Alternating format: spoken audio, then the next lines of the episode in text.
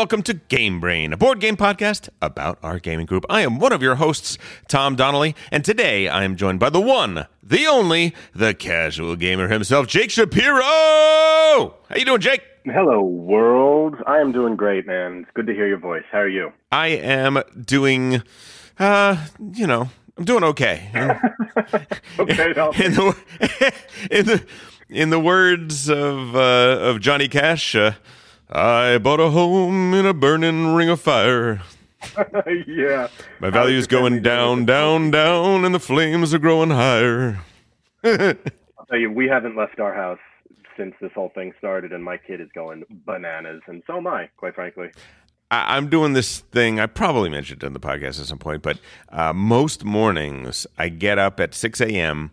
and I go to the beach when no one is there, and I walk about you know four to five miles uh, just with my with my feet in the surf, and I have a little uh, micro recorder and a little a little boom mic headset thing, and I I dictate I dictate writing uh, each morning. Hmm and I can't do it now. I, I I wake up, I step outside, and I smell smoke. I smell a fire, and it, Absolutely. So do we. And you know, it's it's really limiting. It really makes it hard to even just water the plants on my little patio. yeah, yeah. So yeah, so I walked I, I walked those four miles a few days ago. And all day I was like, why do why do I have a headache? Why do I feel like? And I'm like, oh, Am I coughing up black tar? Yeah. And I would I thought that even that at the beach at least you got the wind, but there wasn't wind that day. And so if there's not if there's not that onshore on wind, which way the wind is blowing, right? Yeah, I mean, exactly. It's it's bad. It's bad. Everybody stay home. yeah, yeah, yeah, yeah, yeah. Well, if you're in California, if you're in other parts of the world, Yeah, hey, sure, sure. Yeah, the rest of you just enjoy the regular world. yeah. If if you're you know if you're listening to us in New Zealand, hey, party on. You you you know your uh your prime minister did a good did a really good job. Yeah. world. Jacinda did a great job, and you guys are uh, are, are good to go. Just live your lives. But for us here, we're uh, we are uh, we are suffering from our own uh, mistakes and errors, and the errors. Yeah, it's not awesome. My mom keeps calling me to say how close are the fires. I'm like, Mom, nothing's burning near me. It's just you know the toxic fumes are making it to me. I guess that's that happens everywhere, right? I mean, if you're if you're in an if you're in a state where there are floods and there's a flood, it doesn't matter if you live on the top of a mountain. You're going to have family calling you asking how are you doing. That's right. you know, oh, when there's an earthquake anywhere in California, I'll, I'll be getting the calls, right? Yep, that's how it goes. That is how it goes. How about you? How how, how are things? How is you know the last time you and I talked, my wife was uh, was was telling you about you know kindergarten, virtual kindergarten, and stuff like that. Yes, how sir. That's how right. how is it going? Well, it's been an interesting, if not ununique experience. I mean, everybody is going through this that's got a kid, and uh, he seems to have adjusted reasonably well um, to this this idea of virtual schooling. Mm. The you know, I'm of two minds about whether the scant amount of time he's really allotted is either good or bad because I'm the kind of parent who really monitors screen time Yeah. and uh, does a lot of reading, and we we do a lot of that. And so less is more, but at the same time, he only gets like two hours a day with any kind of FaceTime with another grown up and the other kids, and I, I don't know if that's going to be enough to really do any kind of like you know substitute for socialization. I mean, how how can you even even if he was on it all day just staring at faces on the screen, does that really replicate? I don't know. So You I'm a bit to torn about it, as I think a lot of parents are. Yeah, uh, my understanding is is that you have to uh, replicate the effect of him being around his peer group. So Yes, You well, you, know, you have to act like a- band a as far as that's kindergartner. yeah, yeah, yeah. I, I think right now you're probably operating at around a third grade level. You just got to drop it a few grades. It's not too, it's not that far for you. You know, it's funny you should say that because I've also, you know, with a keen interest on what the actual content is, regardless of how much or you know the style. And I don't know about other people's six-year-olds, but like what they're going over for those two hours, we're so far beyond that at this point. Like they've just introduced flip cards of you know sight words they call them these days. Yep. And they've got like four of them over the last however what has it been like a month? I don't even know. Uh, They've yeah, a few weeks. Yeah, Four sight words now. Yeah. And I've been doing sight words with him since COVID started. So he's up to like a 100 sight words. So, uh, you know, I don't know if I'm jumping the gun or if we're just ahead of the game, but if, if this is indicative of what like, you know, kindergarten is supposed to be as far as the curriculum, he, he could just jump right into first grade. Yeah, I mean, listen, you um, a dedicated, concerned parent that is staying at home with their child, that is trying to prepare them for the world, is going to, you know, is going to start with a leg up, and kindergarten for for that kind of child it's still it's still a good experience i think. I mean i was the oh absolutely. I was the same way. When i was in kindergarten i you know i, I remember one of my childhood friends uh, you know, their parents would tell me later on in life, they were like, my son came back from school the first day and said, I'm friends with this guy named Tom and he reads. and they were like, they're like, oh right. my God, he can already That's like right. fully, full on read. And they were like, whoa, what is going on here? Um, didn't, didn't, didn't harm me. I mean, it, that, uh, you know, that kindergarten year was about socialization, was about getting to Absolutely. know how to deal with with people and learning and learning a few things along the way, but also feeling a sense of competence is not a bad thing at that age. Not at all. And you know, conflict resolution and sharing and all of these things that you learn in person, I just don't know. I'm I'm unconvinced that it can be replicated staring at the screen. I mean, I've eavesdropped on a few of these calls now, mostly and recently. I've sort of just let him do it because there's no point. But I got a few in and I watched from the doorway. Mm. And it's not like the children really even interact that much. I mean, what they're practicing at this point, as far as I can tell, is taking turns. Yeah. Like waiting their turn to speak and answer a question. But it's not like it would be in an actual classroom where they get to actually interact and like bounce off each other. So who knows? You know, he's so little. Uh, six years old. I, I, only have a few memories from when I was that age. So well, I'm hoping that you know this thing blows over and he looks back and says, "Oh yeah, I kind of remember the time we were all locked in and the world was falling apart." Well, Moira, my wife, is one month into her teaching, and uh, yeah, I, I think for her, she was thinking a month ago that oh well I'll be uh, this for the first week here are the academic things I'm going to be teaching and the second week and all of the kindergarten teachers were like oh no no no no no. No you will not. Right. No no no. Right. the first month is just learning how to school right? Just yeah. that's how all it is. And unmute. how to do school, and especially how to do school in this brand new, unique way, and and that's that's all it is. Like Your like wife, actual teaching doesn't uh, start at the at the forefront of all of them. But my hat goes off to the teachers in these trying times because they are. Ex- essentially, completely redoing the entire industry. and everything they've learned, they have to adjust and fix and you know all the love and care they give to their kids they got to re-figure out how to do that and I'm I'm you know I'm the son of two parents that were both teachers, mm. and so I've always had the highest respect for them. Th- this is not easy what they're all doing, your wife included, and um like I'm in awe and appreciation for all the love and care that they're they're pouring out. Oh, that's awesome, Jake. That's I really appreciate that. Uh, yeah, it, it is. It is tough. She is working I, I think probably she worked 100 hours this week. I, I think it, the that does not surprise me. Yeah, the, the the amount of work necessary to basically reinvent the wheel while doing a full time mm-hmm. teaching job is astonishing. Mm-hmm. Everybody's swimming in the deep end. Nobody knows what this is, and uh, it's it's impressive what they're able to achieve. It really is. Absolutely. This has been Education Talk. Now let's move on to Game Brain. How about some games? this is round eight, turn eight 8 8, and we are going to be talking about the 2016 release Yokohama. And then Jake and I are going to, we're going to, we're going to take a trip back in time. We're going to go, mm-hmm. we're, we're not just going to go old school, Jake. We're going to go older than old school. We're going to talk about the games we played before there was this hobby mass market mm-hmm. games, popular games, ancient games, and the joys to be found therein right? Like, what was your what absolutely was, looking forward to it? Yeah, your your number one game on your top on your Game Brain top twenty list was Scrabble. Yeah, exactly. So that's that's the genesis of this topic. We're gonna say because Jake was like, eh, you know what? Some of my favorite games are not games that we play. Let's talk about why and what that is and and where we should that's be. That's right. I appreciate the uh, the forum to just discuss a few things that aren't purely board games.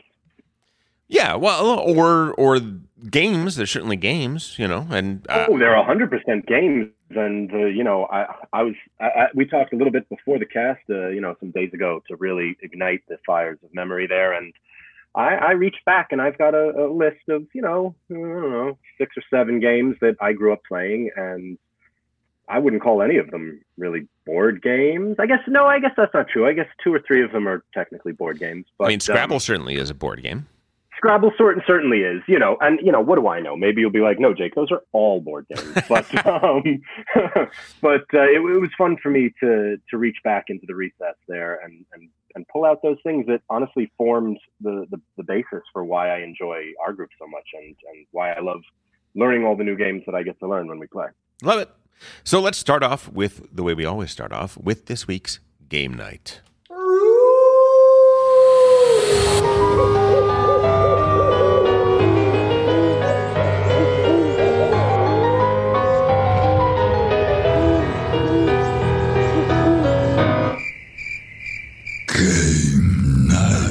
Jake, uh, I know you played Yokohama with me. What else did you play uh, this week, if anything? By the way, and I, I, know when you're, you know, kind of homeschooling slash kindergartening a, a six year old, that that could be a, a, a tough tough thing. Yeah, you know, the games that I played this week were games that I've mentioned before. I play a lot of Tichu by myself. Um, I've got a million Scrabble games going on the phone with randos and also with people who I've been playing games with for years. Mm. Um, I play every now and then when I'm feeling especially brain dead. I'll log into Xbox and see if I can like just run around in some virtual world, but nothing really worth mentioning. Um, gotcha and every now and then we we bust out the uh, the the sorry board just to sort of keep him interested in the hobby, if not with the worst example ever wow. of a mindless, you know, no choice game. Dude, we um, got I gotta I gotta get you off of that and onto something better. There's, there's you know I, I actually I actually looked into ordering um I think it's called Everdell is that right? Yeah. Um, yeah. With 3D. Yeah, yeah. So I was looking and I'm trying to remember which would be something that he might enjoy. No. And uh, sh- I, I almost pulled the trigger on it yesterday and then I realized how much it was and I was like, I better just clear this with the with the wifey before I spend 60 bucks on a board. No, try Chateau Roquefort instead. Okay. All right. Chateau Roquefort. I think you will love it. I think it'll be very enjoyable. Okay. All right. But yeah, no. As, as far as like games that, that I play that's within within our little world, not too much, honestly. I hear you. I've been really focused on just what I call real life. yeah, I, I trust me. I know what you mean. Uh, listen, Maddie is back. Maddie is recording. Maddie has recorded his, oh, yeah. his first uh, podcast in a, in, in quite know. a while. Loved it. Now Super happy. We to, both super happy to hear him back. But it was also, I realized, the first week off I've really had. I, I think we took one week off for uh, for the Fourth of July a week, uh, but it was the first week in which I didn't think, okay, what what what game do we have to do we have to play, so, uh, you know, several times so that we can get the reps in to be able to do a good review and this and the other thing. And dude, you're you're a machine, man. We we the game brainers have to just recognize and take our hats off because without you keeping it going, there'd be no podcast. Uh, well, well uh, Maddie was the one who started it, and he was he was well, he was sure, the, yeah, he was yeah, the machine. Yeah. He was his the brainchild. Yeah, uh, the machine really before I was the machine for sure. You've been doing it brilliantly. No, uh, well, thank you. It was very kind of you. I wasn't wasn't wasn't fishing for a compliment. It was just to say that uh, for my for my week off, which really did feel like a week off, I was like, oh, I can you know play ahead and play some of the games that I'm going to be playing in the next week. And for that week, I played nothing. I played nothing. like really, like like a couple games with the family at home, but other than that, played nothing. I was just like, you know what? My game brain needs a brain break. I just need a I just need a rest for just a every a, brain does a few days, and uh, you know, yeah, it, it, was also you know my wife's doing 100 hours a week. I'm probably doing a good 30 hours a week working with her, trying to you know she's got so many sure. so many things she needs to learn technologically like this system and that system and this thing and that thing she it's impossible for her to learn them all so i'm learning some of them and then showing the, showing her how to you know giving her the Mhm. the, the teach. I'm giving her the teach is Good what I'm doing. I'm Good learning man. I'm learning Good systems and giving her the teach. it. Anyway, for me, uh, Yokohama was a joy this week, as you will hear in our Oh, review. absolutely. I played Tichu but not not Jake's horrible, horrible online Tichu with admittedly where you just version. scream at Becky all the time. No, Oh, that's Ah, I played Tichu with the family, which is a lot better and also more dangerous. It's much more, much more fraught. Uh, the feelings can get hurt in Tichu. It's just the way it is. Uh, also got a game of High Frontier. Oh, Jake, High Frontier is this. I, I indoctrinated my poor son by teaching him one of the one of the more obtuse and complicated and complex games about space exploration. And I don't mean like science fiction. I mean uh, in the next few decades what we'll actually be doing. Yes, exactly. And you're you're you're calculating fuel weights and and you're you're trying to reach trajectories and things like that. And uh, oh my goodness, it's so so baroque and dense and and difficult and he knows it like the back of his hand now and we're just you know okay you know how about we you know how about we go and see who can land first on titan on one of the moons of Right. saturn right, right, right. And that's- that's that- beautiful. Man. oh it's wonderful well, maybe he's ready to run the podcast, and you can take a break. Let him do it. dude he probably could he probably could he's, Oh, he he's pretty probably could. He's he pretty probably good. could. Uh, and then, of course, game of the year, cup of noodles, Yahtzee. How how else can you say? That's, no, I haven't. I, I haven't bought it. But actually, from the jokes that Maddie and I were making about it, I suddenly started to realize I kind of almost want cup of noodles Yahtzee. I kind of really want to get that. Yeah, and, and why not? And hey, There's it's no shame in wanting something fun. it is a mass market game, so maybe we'll talk about Yahtzee in terms of the old, older than old school games, and see what we can uh, come to from that. We'll see. Uh, and that's uh, that. That was it for me. I think I, think probably played uh, a couple games of Love Letter and uh, a few other little filler games and things like that. But that was about it for me this week. Beautiful. What say we get into the news? Let's do it. Good evening, Mr. Mr. North and South America, and all the ships and clippers at sea. Let's go to press. Fly. Uh, first up in game news is actually some kind of older than old school news, which is kind of interesting. Yep. Uh, yeah, Jake, did you ever play Hero Quest? As a matter of fact, I did. Oh, interesting. Would you would you tell uh, because it was, came out in 1989, so uh, we generally date the state of start, the start of this hobby around 95 when Catan came out. Uh, so this predates our hobby. Can you tell people basically the the super simple version of what Hero Quest is? Absolutely. I'll just dial back to my 12 year old self when out came a game that's essentially D&D. It's just Yeah. a dungeon dive with the most simplest reductionist version that you could possibly imagine, except on a board game. Exactly right. It was put out Yep. by Milton Bradley, and it was designed in cooperation with Games Workshop. They're the ones who do Warhammer and all of that sort of stuff. Mhm. And it had, Mhm. you know, it had a little, you know, 3D furniture and 3D characters that you would put on a very nice looking board, and uh, yeah, the you would have a dungeon master. So it wasn't. It was very interesting because most games that exist uh, since Hero Quest that are in this dungeon diver thing figure out a way for everyone to play against the game itself, right? Yeah. You're playing against the Yeah. game.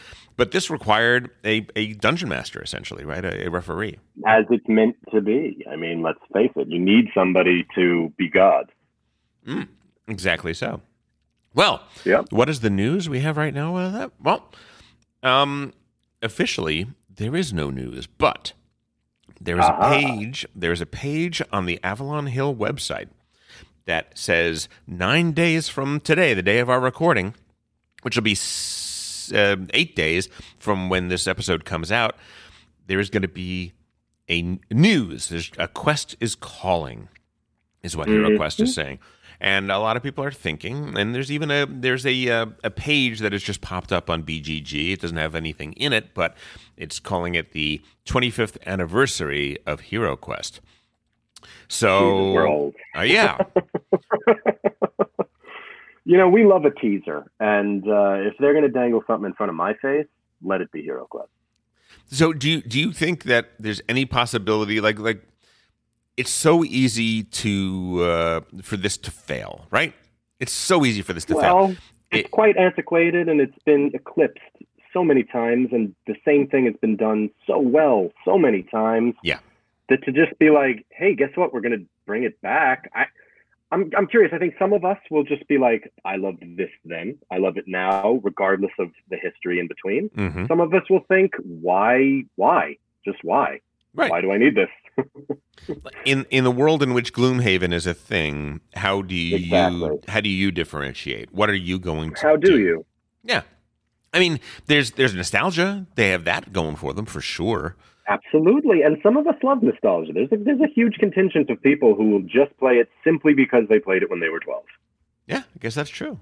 I guess that's true. Yeah. Anyway, well, we'll see. We'll yeah. see. We don't want to get ahead of ourselves. Who knows what they're doing? Maybe they're coming up with some new reimagined reinvention. That would be cool. Yeah, there's a, a little bit of inside baseball going on too, which is Avalon Hill is being moved over. Essentially, uh, Wizards of the Coast, Hasbro, Avalon Hill, they're all purchased under the, they, they all exist under the same company. And uh, Yeah.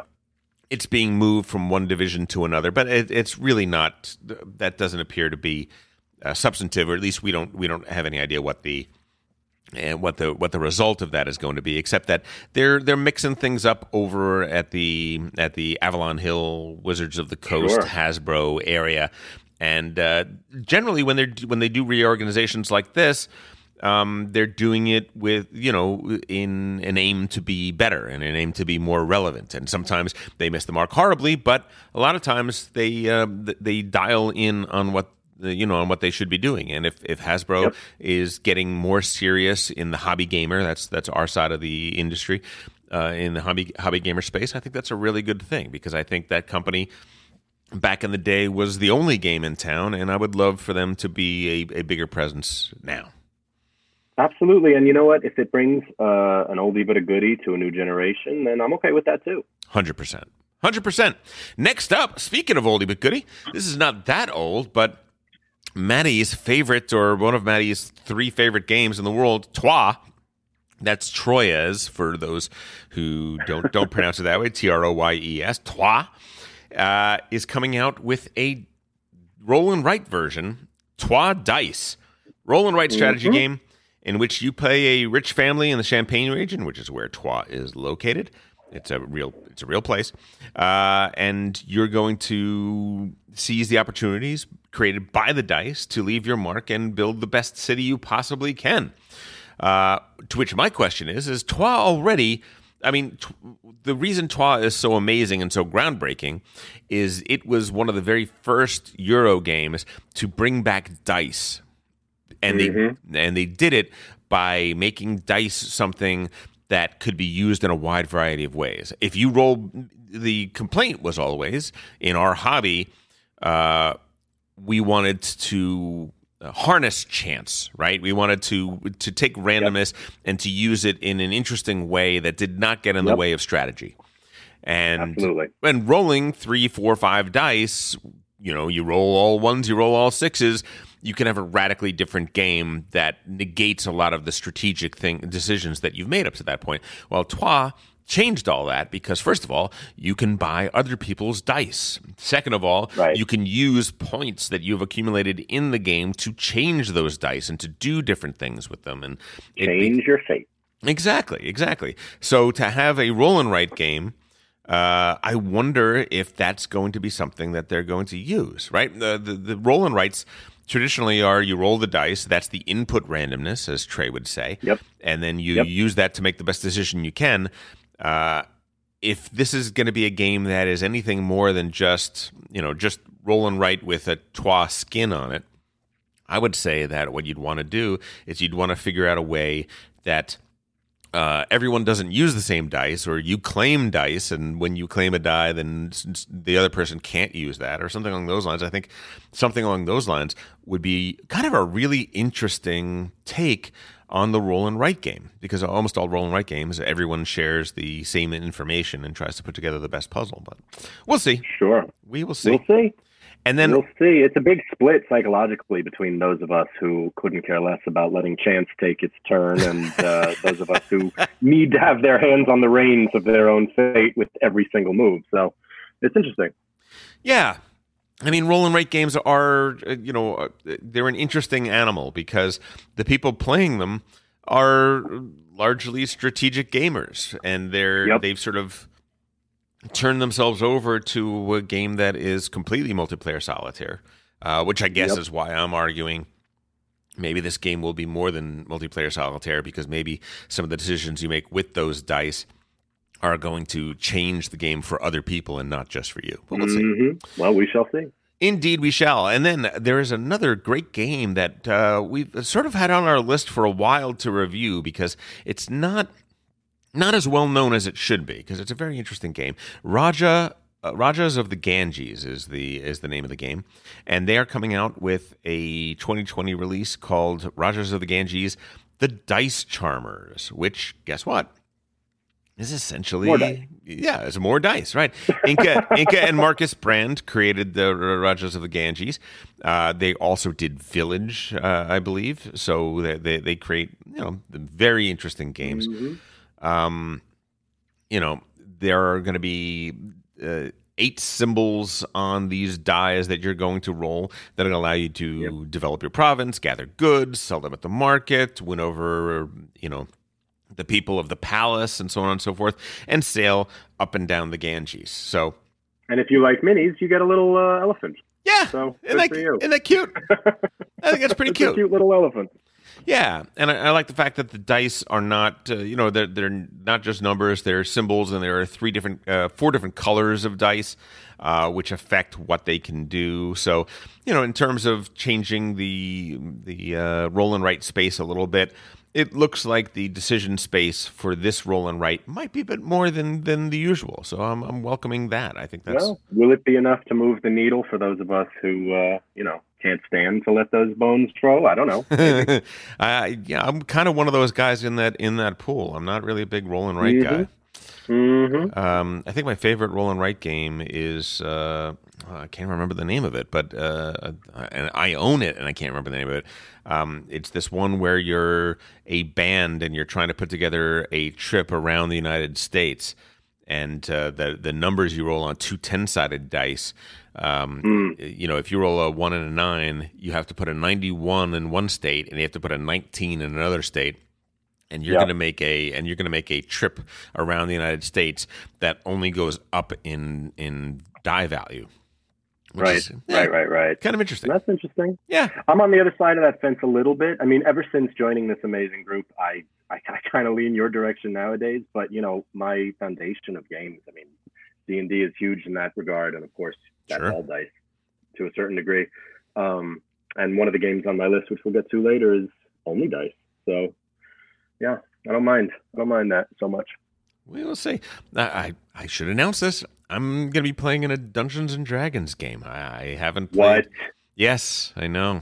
Heartbroken. Where's my invite? What? I know. Hold on. Right? Everybody, be quiet. What's happening? Uh, no, no, no. Uh, friend of the pod, Jim Fitzgerald, and friend of the pod, Andrew Ryer. Um, they're both friends of mine from high school back in New Jersey. Mm. Are putting the band back together. They're they're literally putting together Oh man, some, you know, a bunch of high school friends that are now, you know, you, know, that's beautiful. moving on in moving on in age and saying we're going to put together a classic uh, uh, thing. I love it. and I don't love have it. to That's be what I hope someday happens for me. I don't have you to be literally the- just describes my dream. right. it's good. It, it's a good thing. I, I think it's it's great. I think it's kind of neat, and I don't have to DM, There which was is time to like just have a little bit of fantasy. You know what I mean? Yeah, yeah, yeah, yeah, yeah. So when you said it's mostly beautiful. rolling dice, I'm like, not the way I'm going to play. No, no, no, no, no. I am not going to. I've been trying to think of like what, what, uh, how I'm going to play D and D because I'm all about. I'm not a big fan of D and D in a lot of ways. Uh, I'm a big role playing fan, very much so. I'm an indie indie games role player is, is what I what I love to do. Um, so I'm like, okay, when I'm going to play this game, I'm going to play it from a very strong sort of LARP, you know, stay in character as much as you can. Play it as though this character, you know, never never be on the meta level. So if there's a puzzle to be solved Mm-hmm. in the in the, in the dungeon, I'm sorry, I'm not going to be tremendously helpful because I'm not going to step outside of the game and be meta about it and say, well, I think it's probably this. My character is going to think what my character thinks, and that's all you're going to get from him. Uh, so Good for you. Not too many could toe that line. No. That's exactly what you should do. well, yeah, we'll see, we'll see. But uh, yeah, I think just between you, me, and the wall, I I may play a cleric or a clerical type person, and I Mm-hmm. and I think they're going to uh, be. Um, I think they're going to be. What I want it to be is I want everybody to think they're just a cleric from the beginning, and then little by little, I'm going to start dropping hints that I'm actually mixed up in some crazy cult. right on. well, I'd love to be a fly on the wall of that game. Uh, that sounds like a lot of fun. Uh, yeah, yeah. So, so uh, that's that's that probably is what I'm, I'm leaning toward. So we'll see, we'll see how that goes. Right on. Uh, moving on. Speaking of uh, crazy cults, no, not at all. Uh, there's a game called Kyoto coming out, which is very, very interesting. Um, we talked about the cost, which, by the way, talk about games on my brain. I, I keep coming back to the cost as being one of the games we have reviewed in the last year that keeps coming up in my mind. It is it is a game about the uh, asbestos industry, and it is uh, from a first time designer, and it is so well designed. I, mean, I have certain issues with it. I have certain you know you, you know things that I'm not quite sure work as well as they should, but the ambition of designing what ends up being a very interesting economic simulation, um, in which the game tries to take into account the damage caused by the money making of the game itself is very interesting. Kyoto, Yeah, that that that touches a lot of nerves. right? I, I, hope there's going to be more games like this. I think CO2 by Vital Lacerda is one of those games. Kyoto is in the same space as CO2. Uh, In Kyoto, players, uh, you know, are dealing with climate change, right? We're the decision makers now. We're delegates from different countries going to the Kyoto uh, summit, and uh, we're going to be negotiating at this climate conference. Uh, we're going to need to hit reduction targets. We're going to need to provide the funding necessary to do that. And if we don't do that, we're inflicting severe damage on the planet. But It feels like a game that actual politicians should probably play. it, it, doesn't it sound like CO2 meets Die Macher? I mean, It kind of does. And honestly, I love their log line, which I'm not usually a big fan it. of that because it's kind of corny. But why don't you why don't you tell the world? No, uh, no, you tell it, yeah. log line is? Well, it says money makes the world go down, and then the visual is a globe completely cracked in half, and half of it is falling, and there's just money flying out the window into the breeze.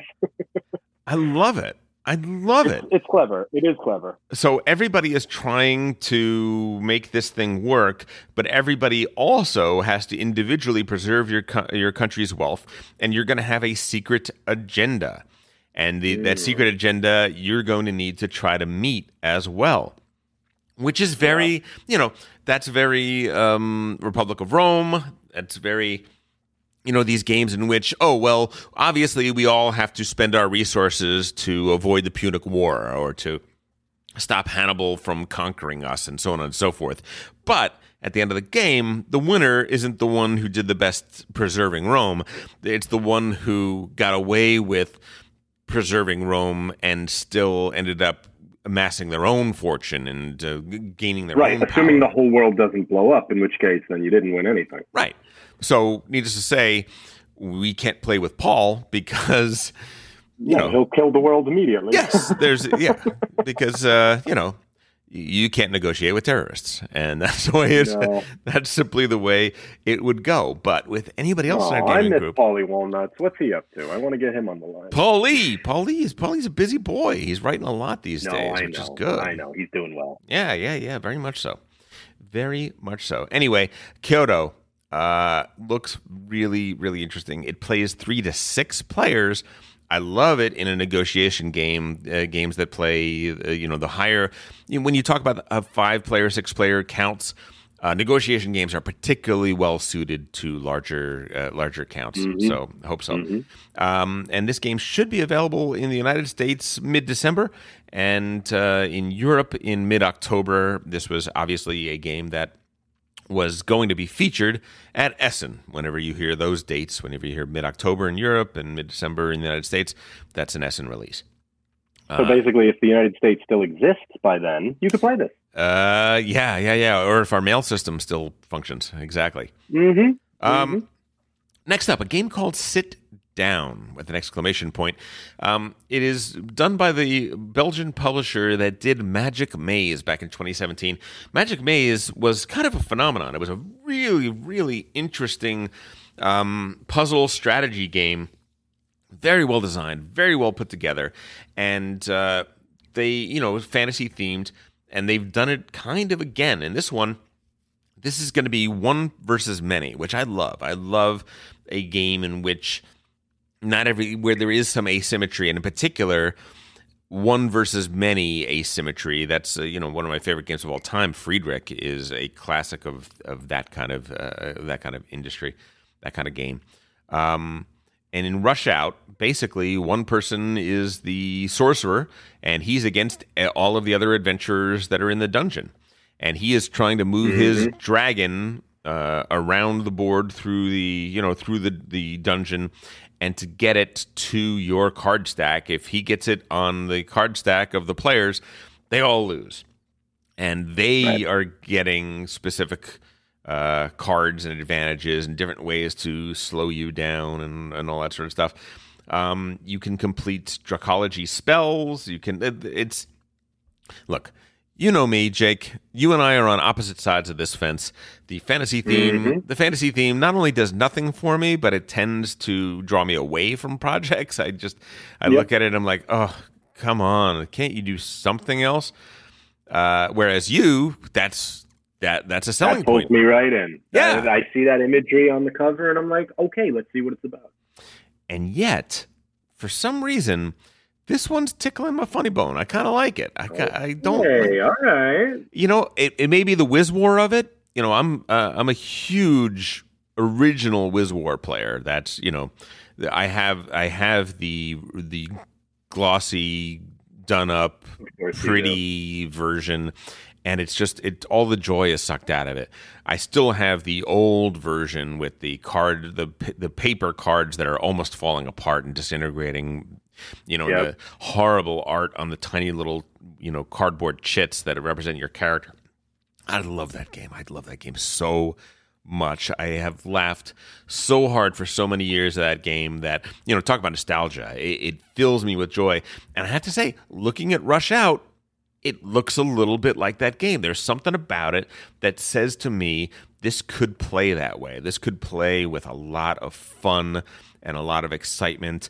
And one versus many is always great, right? I mean, just imagine, you know, uh, once again, let's go Well, to you need the right group. Yes, you need the right group. you people. do. Otherwise, it could be a disaster. But yes, I agree with you. It does look fun. I'm looking at it now, and I got to say, it, it it looks pretty cool.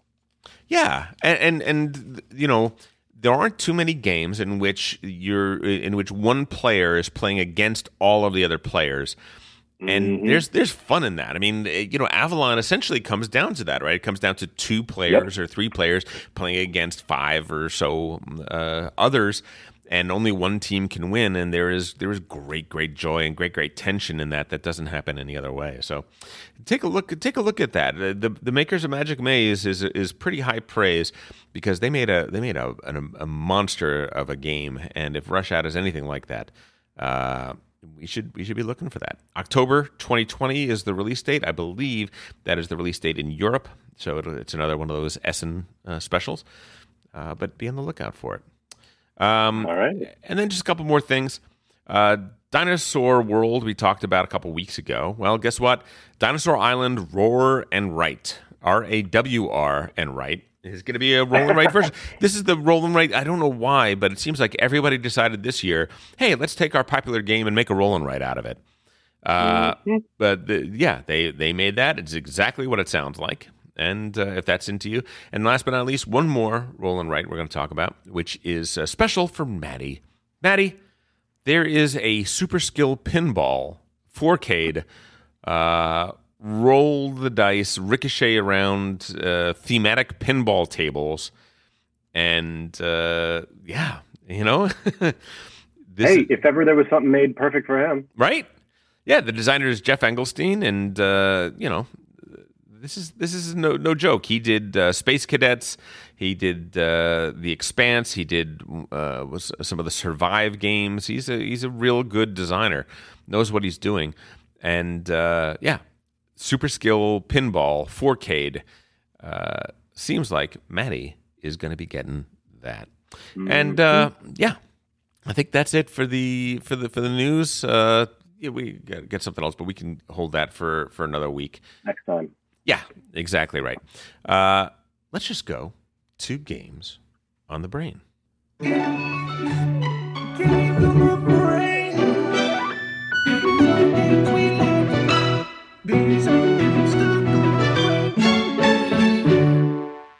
Games on the brain. Jake, what's on your brain this week? Games on the brain. Well, honestly, the games on my brain were the games that we'll be talking about in our segment. So I don't Mm. want to give stuff away, but I did spend a little time thinking about what we'd be talking about. Okay, okay. So older than old school. Some of those classic games. Maybe the games, maybe the games you were playing when you were younger, and might still hold a special place in, your, in your heart. I gotcha. I gotcha. Um, Yep. How about you?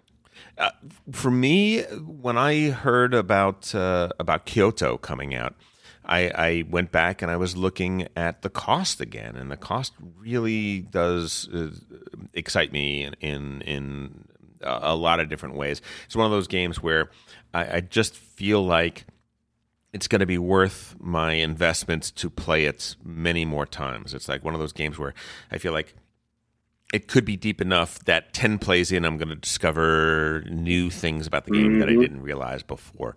Mm-hmm. Very much looking forward to that. Uh, there's also a game, uh, I didn't mention it in, in the news, but uh, Bios Mega Mesofauna is going to be coming out. Uh, another game in the in the BIOS trilogy, and and uh, the last BIOS game that, that came out, um, we own, and I've never played it. And I, I got out the rule book of that this week and was just looking that over, and God, it looks so dense and so heavy and right up and- your and alley. difficult and tricky, and I'm I'm absolutely obsessed with it. I'm trying to play it now. It is it is uh, Phil Eklund design, and I got some some problems with with Phil, um, especially with regard to you know Kyoto, with regard to climate change and and that sort of stuff. And so I'm not sure I'm going to get Mesofauna, but gosh, the ones that I already have bought and I'm uh, I I own, I, I kind of want to play them and, and check them out. So. That's the other wrong thing. with that. Yeah, yeah, yeah, yeah. And I too have been thinking about older than old school games. Our topic this week. Uh, it was a real, it was a real nostalgia trip. But then I was also like, okay, you know, I'm, I, as I said with Wiz War, I'm susceptible. I'm susceptible to nostalgia. Uh, but I also want to separate out the nostalgia as best I can and figure out is this actually any good? You know, and, Right. and, and I think over the over time I've been pretty good about being able to do that. Like I I think Wiz War stands up. I think it's not perfect. It is a it is a random chaos bomb that you throw on the table. There's no question about that. But as long as you understand that that's what it is, it's very enjoyable and works really well. Uh, there are other games Cool. that I used to play, you know, games like uh, Warrior Knights and things like that. Going back and playing those again, I'm like, oh no, not really good anymore.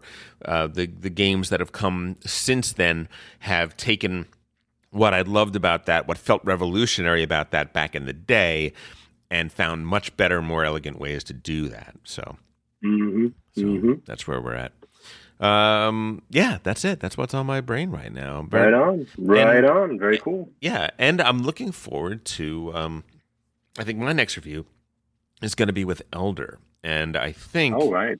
I believe we are going to review New Amsterdam, which is a game for which he designed the mod on Tabletop Simulator.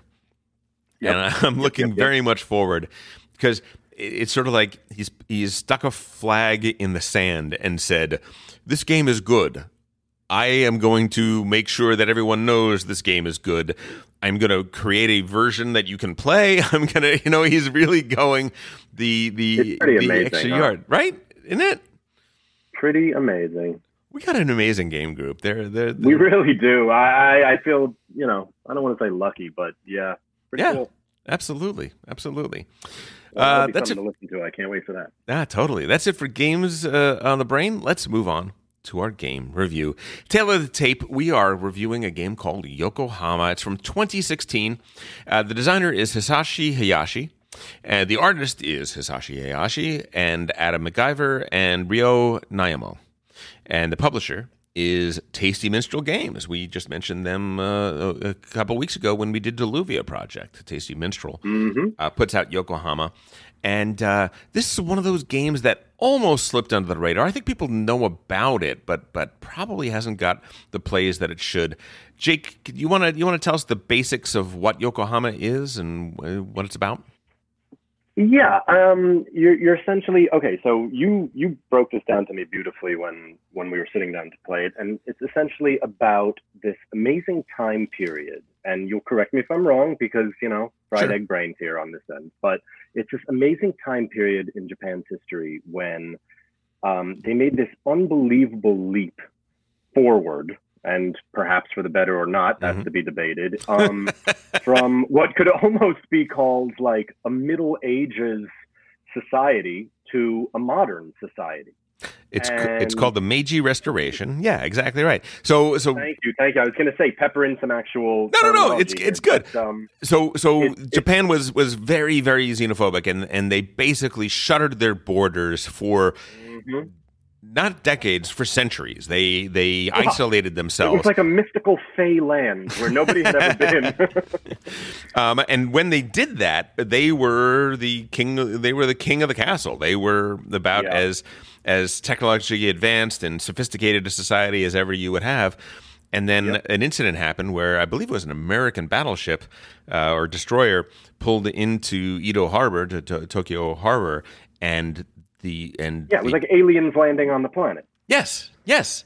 And so, uh, being the Japanese and who they are, they said, well, uh, clearly we've made some mistakes. We're going to have to engage with the rest of the world because they are lapping us. And we're going to have to, you know, for our own survival, uh, we're going to have to ramp up. And That's right. It's chestnut checkers. that's right, and that's what Yokohama is. Yokohama is about the Meiji period, and we are playing uh, merchants essentially. Because what's happening is, is there are you know the world now that we're trading with them, they want things that we have, things like copper and Yep. silk and stuff like that, and Yep. they're they're giving us orders, you know that that that we can fulfill and make more money and get more prestige, and at the same time, we're using that to build up our own society, right? Which- Absolutely. it's it's really kind of cool. I It's think. very cool. I enjoyed it quite a bit. Um, so let's talk about the the game and and how it is. Is is it played on a board, Jake? Well, not exactly. It's sort of a piecemeal board, so to speak. There's lots of little mini boards. What is if there's a term for that? I don't know it, but it, it sort of all comes together on the table. Of course, we played it on. Um, oh gosh, what's the name of that uh, site? Tabletop. Board Game Arena. called? Board game arena. Board Game Arena. Thank you. Yes, thank you. Um, and it's sort of a simulation. Um, but we did discuss briefly how it would lay out in real life because, of course, you played it that way. And it, it's not. It's not. It's not like a. It's not like one big board. It's more like lots of little stations. Exactly right. And one of the great things about that is that each game, the board looks completely different. And Mhm. depending on where some of these buildings are, can radically change the way a game plays. Um, Absolutely, because a lot of the gameplay has to do with sort of um, not exactly area control at all. It's more like you're you're mapping your you're you're making moves that you have to make actual moves to get to certain places in order to do certain maneuvers. Exactly. Exactly. So um, the the way an average turn would go is the first thing you're going to do is you get to take a bonus action at the beginning and at the mm-hmm. end of your turn. We'll get into that in a minute. And then when you Yep. take your regular action, you're going to put out assistants. You are either going to put out two assistants in any one location, or you're going to put three assistants out, one each in a different location. And then once you've done that, you're going to move the president of your company. The president of your company is a regular pawn. The other ones are just little cubes. And when Yep. you move your uh, when you move your president, he has to move to a place that has an assistant. And not only Right, that, because um, the way you described it to me is that you're like the, the path that you're mapping with your assistants leads to where you hope to put your president such that you can take that action. Exactly, exactly. So, so not only do is the the place you're going to end up with the president uh, have to have an assistant, but all the places in between on the road to that place has to have an assistant, Exactly. You can't just jump from one to the other. which creates a really interesting spatial puzzle, doesn't it? It does, especially when you take into account that the other people are doing that too, and there are consequences for other people being in your way. Yes. If somebody else's president is in your way, you got to pay them a yen just to move through where they are. Ah, And- Absolutely. And if somebody's president is where you want to end up, too bad for you. can't go there. Exactly right. Can't go there.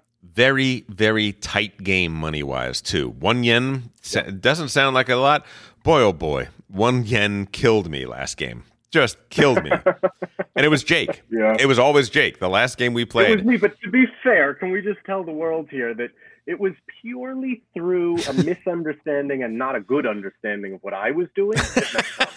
it's not like I was a devious, like, ooh, I'm going to F him up real good by going here. No, no, no, no. It was like, what little thing can I achieve in my first play? And then just randomly, and I guess, haha, for me, that I messed him up pretty good.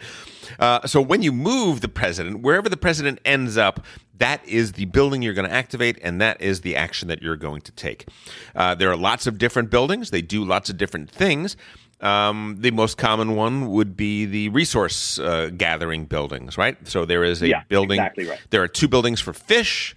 There is a building for tea there is a building Mm-hmm. for uh, copper and there is a building for silk and what, Sure. And of course, all of these help in completing the orders, which is only a small portion of the overall game, but it's a portion that I focused on because it seemed like the easiest access into some of the play. Yeah, a lot of points. A lot of points are going to be gained through fulfilling those foreign orders. Foreign orders will be, you know, cards that are available to you that you have to go to the port or to the dock, and Yep. you have to acquire those cards. And when you acquire those cards, they're going to allow you and only you to fulfill that. So this one says. I need to turn in one silk, two copper, and four sh- fish. And if I Right. do that, I'm going to get these rewards. I'm going to get nine fame, and I'm going to get two uh, imported goods or something along, uh, or things along Sure. those So it's a bit of a moving puzzle because not only do you have to actually move to get the components to fill that reward, you also have to do the timing right. Because it, it- you know what this game reminds me of, which in my mind I think of all the time with a lot of the games we play, is the the guy that keeps the plate spinning on the post. and you, you gotta like have a lot of different things keeping moving because otherwise you get passed by or stuff drops and you can't you can't really do anything. Yeah, yeah. And part of that is managing those assistants. Remember, I said at the beginning of your turn, you're going to put two assistants in one space, or you're going to put one assistant in three different spaces. Um, what I didn't say is that when your president lands on a space and that's the, the action they're going to take, the number of assistants that are on that space with him plus him equal how powerful an action he can take. Each action space has a slot for one action, two actions, three actions, four actions, or five actions. In order to do five actions, you would have to have four assistants there and your president, or you can also build a building there. You could build a shop house, or you could build a trading mm-hmm. post there. If you have a trading post or a shop house, essentially you own that space. That space is, you know, you have you have a vested interest in that location, and whenever you take an action there, it counts as an extra extra assistants there. Yeah, Essentially. it's a, it's a permanent plus one to whatever you know action you want to take there. Right. So the tea space, for instance, uh, one gets you one tea, two gets you two tea, so on and so forth. Um, once you get up to the four level, though, the four level it would uh, allow you to get four tea per se. So uh, just as an example, I think it's actually three, but let's let's say it's let's say it's 4 Plus, once you're at the four level, that's the level where it allows you to build a shop house or a, Sure. or a trading post in that location. Sure. In order to do Which that, is though, why it's so important to like balance out whether or not you're building your route to a spot or whether Mhm. you're going to like amass your guys there so as to activate that power because it all starts to, you know, multiply in your favor if you do it right. And the worst part, the worst part is that once you take that big action, once you have your four assistants there, and you take that level five action, what happens to those assistants, Jake? Yeah, well, this is where it gets tricky because uh, it, there's. Uh, tell me if I'm getting this right, but either they go back to your hand or Yes. they're stuck there. Remind me, because there was two different things that, Back that to your caught hand. me up a few times. Yeah, you had you had you had unlocked a technology or special power that allowed you to, or me, I did that- kept uh, kept people on the board. But generally, all those assistants in the location that you have activated come back into your hand. They go back, right? Okay, that's what I thought. which is Yeah. fine because you want to be putting guys out and changing the routes you can take on the board and Mhm. changing where you're going to be taking those actions. But it's one of these things where you are constantly, constantly fighting this economy of your assistants. I don't have enough assistants to place this turn, or I don't have enough assistants out on the board right now. Right. And there was a spot I think that unlocked further assistants. Am I right? Yes, there is. Yes, there's a there's a spot on the board that allows you to go into your warehouse, which is your own personal card that you have in Right, front of you. Right, right. And the warehouse is going to allow you to unlock uh, more assistants, which are free, uh, shop houses, which cost two each, or trading posts, which cost four, five, six. Uh, respectively, for the first, second, or third one that you unlock, uh, trading But of course, you have to be really careful with your momentum because if you take the time to go get more guys, you may have missed the wave on what you needed them for. Precisely right. Precisely right. Uh, some of the other buildings, there's a uh, technology space that you can go to. And when you do that, you're unlocking technologies. There are, five technologies available at any given moment, and uh, they have varying costs. And more assistants means you can afford the more expensive technologies. Some of them just offer lots of victory points, like 10 victory points, but some of them offer bonuses that will happen for the rest of the game. Like one is every time you build a shop house anywhere, you're going to get a coin, you're going to get a yen uh, for that. Right. So Right, right, building shop houses suddenly becomes an economy thing for you, and you can make money doing that. Another one that, that I had was um, every time you uh, use your president in a space, you can leave one of your assistants behind. You don't have to Yeah, take the variable all. engine building here is pretty impressive. There's so many different routes you can go to really get your machine working. Exactly. Exactly so. Um, so another thing that starts the game is there are objectives. There are objective cards in, in the game, and, and each game will feature three of those. There's a, a fairly decent stack of them, so you're never going to play the same game twice. And they basically say they're they're the races to acquire to do these conditions. The last game we played, one of them was um, have uh, seven tea. If you have seven tea acquired, um, and you're the first person to do that, guess what? You're going to get nine victory points for doing that. Everybody else Yeah. can get six victory points or seven victory points uh, when they do it, but the first person is going to get that that uh, that ec- those extra points for that. Sure, it's you know a certain incentive reward for certain kinds of engines. Exactly. Exactly right. Um, uh, there was Yeah. another one that was uh, technologies. If you, if you've built four different technologies, you're going to get ten points and eight points for anybody else that does it after the first person that that, that did it, and so. I and so feel like this is a really good example of a game where you could play it a hundred times and it would never be the same. You know what? I think Like- that's exactly right. Yeah. Yeah, because it just has so many variable branches for you to, you know, m- maneuver throughout. I mean, it, I, I sort of saw that after a few minutes of playing this, that like you could, it, it's like a fractal pattern of, you could have an idea of what you're trying to achieve, but there's Mm. so many variables that you have to be really flexible to sort of change with the changes that happen to you. Hundred percent, hundred percent. It is one of those. It's a really, really interesting game. Um, there's a, something that I really love in in certain games. Um, the game I'm thinking of right now is Gaia Project. Gaia Mhm. Project. When you are playing Gaia Project at a higher level, like at a at Yeah. a reasonably high level, when you are deciding, you have to decide which race, which alien race you're going to play, right? Um, Yep. th- that decision is crucial because the the races play very very differently and have different strengths and weaknesses, and there are uh, and the things the factors you need to factor in deciding what race to play would boggle your mind. You have to Yeah, look it's almost too many to really decode back to its origin. almost but not because you really can. You you look at the the the map changes every game right? The planets and the Yep. one ones that are closer to each other. You look at that and say oh it looks like the white planets and the red planets have an advantage in this map. So the white so the the races that are white oh jesus how did I get myself into this Well- trouble? Uh, the the white aliens and the red color. aliens, the white aliens and the red aliens have an advantage. But then I have to look over at the technology tracks, and I have to see what Yeah. technologies are uh, are in which columns, and that is gonna gonna change that. Then I have to look at what are the what score points each round in the game, and what are the two end game victory point things that we're going for. Each one of those suggests a different alien is better than a than than uh, the, a, alien A is better than alien B or alien C is better than alien A and so on and so forth.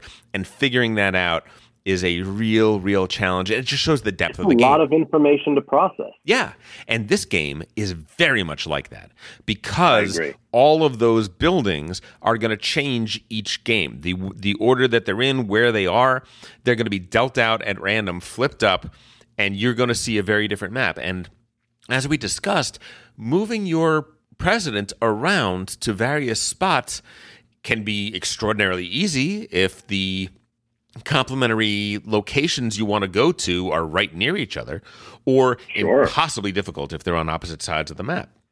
Forcing Yeah, the you to change economy of motion is intense. You Yes. got to really think it through. Yes, yes, yes. And then in addition, those those uh, uh, victory point, those uh, victory point conditions that you're you're aiming for. That Mm-hmm. changes the game each turn, each uh, each game that you play. The starting technologies that are out there, the starting uh, contracts that are on the Yeah. the, the dock and uh, and on the Yep. port are going to radically change what strategy you should be going for. And then the, just the, This is a good example of a game that reminds me how impressed I am with game creators. Because Yeah. like trying to decode is one thing, but coding it in the first place is like, who are these people? They're some kind of crazy genius. yeah, I totally agree. I totally agree. Um, what about the what about the art and presentation? How did you feel about that in this game? I give it a C minus, Okay. D plus, C minus. The artwork is, as you know, um, to me very important. But I, I th- let me put it to you this way: the game was so fun that it didn't kind of matter to me as much. Hmm, okay. But did I actually think that the artwork itself was great? Not really. It's it's just okay. I mean, I- it's, let's put this in perspective. It's way better than I could draw. Yeah. But as far as my own, what I would be like, whoa, this was beautiful. Not really.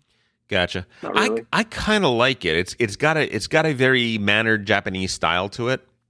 In that it's Yeah, it's mean, very yeah, it simple. It's very simple and very clean. Um, the iconography is very clear, which when you're considering a, a game which has four or five main resources, and then we didn't even talk about we, we didn't even get into the the countries uh, aspect of this, Yeah. which we should we should Yeah, talk yeah, about briefly. There's a lot of information to parse, and it is very clearly delineated in this game. That's true, but that wasn't exactly what you asked. No, it's I'm true. Thinking It's- about how does the artwork actually look? Yep. You Yep. know, it's okay. Did it do a good job? Yeah, it did a really good job. Yeah, yeah, no, uh, it, yeah. It's not. Uh, it's not tremendously atmospheric. It's Exactly. It's, the pretty, but not beautiful thing you'll ever see. You know, but but it works really well. Yeah. At no point was I did I have to stop and say, wait a second, where is the tea house or whatever. You know what I mean? So Yes. it did its job for sure. So let's talk about those uh, those foreign influence markers. Yeah. Go. So yeah, so Meiji Restoration, right? The, these are a people that have not had any foreign influence in their country for decades, hundreds of years. In actuality, right? And now all of a sudden they're getting this foreign influence in, and the game uh, reflects that by giving you foreign influence markers. Essentially, what this is what this is is um, whenever you get a technology or whenever you fulfill a contract, right, for a, a, foreign mm-hmm. delivery, you are acquiring a flag. The the card itself has a flag on it. So Yep. I send all of this copper and this silk to America, and I have an American flag now. If I then right. get the telephone technology and that's also an American in, invention. All of a sudden, I have two American flags. The moment you have two flags of the same country, you get a foreign influence marker and that comes uh, that comes to you. It's basically a foreign mercenary, I think, is what the game calls it. It's weird because I don't think mercenaries are what what the game it really represents. No, that's not quite the best name for it, but but but continue. Sure. Yeah. Uh, that marker is a very powerful thing. What that is is basically anytime, like I said, at the beginning and end of your turn, you're going to have an extra action that you can take. Extra actions are things like uh, fulfill orders.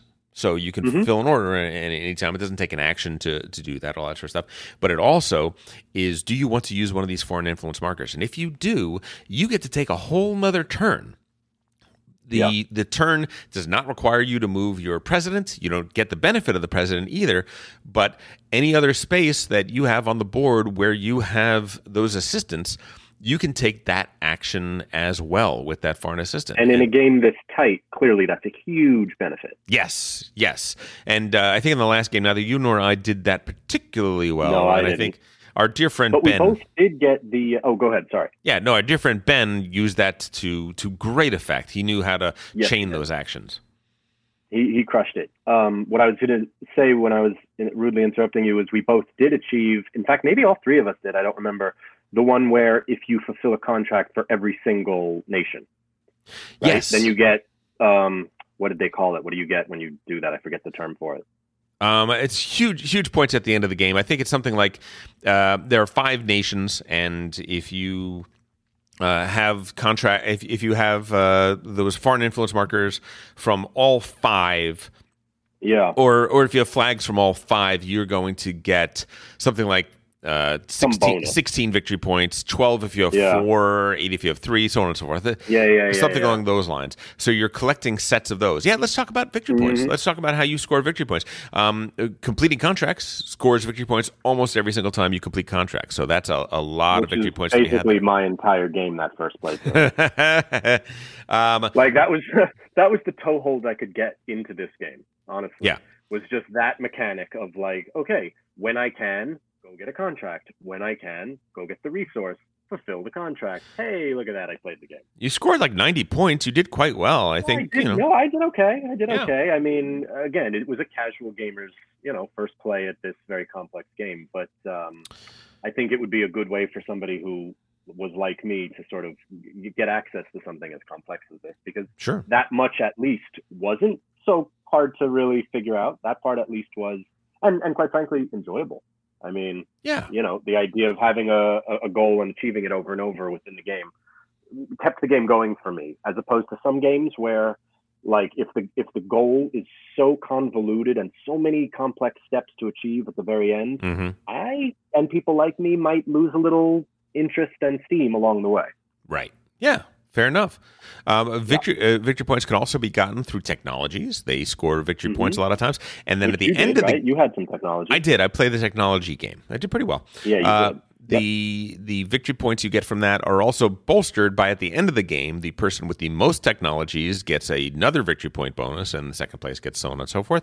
There are also locations on the board. There is the church, and there is the customs house. And by going to these places in the church, um, you are getting faith influence essentially, right? Sh- whether it's Shinto or whatever, I'm not sure what what uh, what what faith we're talking about here, but you can donate to the church. So extra resources that you have yeah, you, you turn over to the church offloading. to get Mhm. bigger bonuses. Those score a lot of points in the church, and then the church also gives you points at the end of the game for the person that has the most influence in the church. And the same thing for the custom house. The custom house uh, is uh, you, you. There are foreign goods that come into the country uh, through trading. Usually, is almost always the way it works. And when you get these foreign goods, they can be turned into the customs house for some big, big points as well. And then once again, that scores at the end of the game as well. So there's Mhm. lots of different lots of different avenues to get your points. You're probably it, it is going to be a trading game to some degree. So so I don't think it's possible to avoid uh, getting resources and trading them in. I don't think that's that's something you can't do because too many of the points Yeah. come through that system. Not unless you, you know, if you want to win, you got to participate in yeah, that. yeah. And then, like we said, those flags, collecting sets of flags gets you a lot of points in the game. Um, Yep. The person who does the best, you know, does the best with the same resources that everyone else has, who's who's taking his actions wisely, who is moving his president well, who is placing his assistants smartly, who is zagging when everyone else is is zigging and going for the rewards that uh, that are not being fought over or or, uh, Mhm. or or or captured is going to win this game. Uh, so, final thoughts. What what's your what's your what's your final uh, verdict on uh, Yokohama? I, I give this one a big thumbs up. I, I realized pretty right away after Ben's teach and, you know, two or three moves into it that this was one of those games where if this was the only game I ever played, I could see getting at least better at it, if not good at it. And it, it's complex enough for those who need that, that, that it could be fun over and over. And it's not so complex, at least in the teach, that someone like a casual gamer could get into it to enjoy it um, and not get lost in it. You know, like I saw what you guys were doing. I don't think I could do what you guys were doing, at least not on the first play, but it's there and it's it's really well crafted. I, I had a lot of fun playing it. I would definitely recommend. Totally. Um, yeah, I I think the teach of the game is not sh- the shortest, which is It unfortunate because I think shortest, because but I, if you've got someone who knows what they're doing, then uh, you know what? If you've ever been taught other games before, Mhm. then I agree that this, this teach wasn't so bad. But if this was your first game that you ever played in this genre, like of you know board games, and someone sat you down and was like, "Hey, I'm going to teach you a new fun game," and then spent that much time laying that information, you, there, there'd be no way. Yeah, yeah. Uh, I guess what I mean by that is that the game is actually quite uh, easy to understand. When you start playing the game, a couple turns in, you're like, "Oh, I get it. I see what this game Yeah. is. I know how to play. I'm I'm good." Uh, the, Yeah. the, the there are there are enough things that need to be taught though before you start play that the teach isn't as short as as I wished it was because I think that this is a very accessible game. I think this is a game that plays that plays medium heavy, or, or at least at least heavy medium. Let's say that. Yeah, heavy Uh, medium is what I would say. yeah. coming from a very medium to light Yeah. viewpoint. Yeah, but it's it's it's different than the way it, like it, it it it's it's easy to play. Like the, the actual play of the game feels kind of medium. The level of strategy is Yeah. is heavier than is heavier than that. There's a lot that's going into it. There's a lot of good tough choices. Uh, A uh, hundred percent agree with the way you just put that. The actual things you're doing, Yeah. not so difficult, but the, the the strategy and thought behind them is pretty pretty intense. Yeah, and when we talk about you know uh, about really really solid euros of the last you know five to ten years, Yokohama doesn't really get mentioned. We don't really uh, uh, bring it up. It's it's one of those that's almost slipping through the cra- cracks. I think. Look, before COVID, we were reviewing the next new hotness that we would have at the table.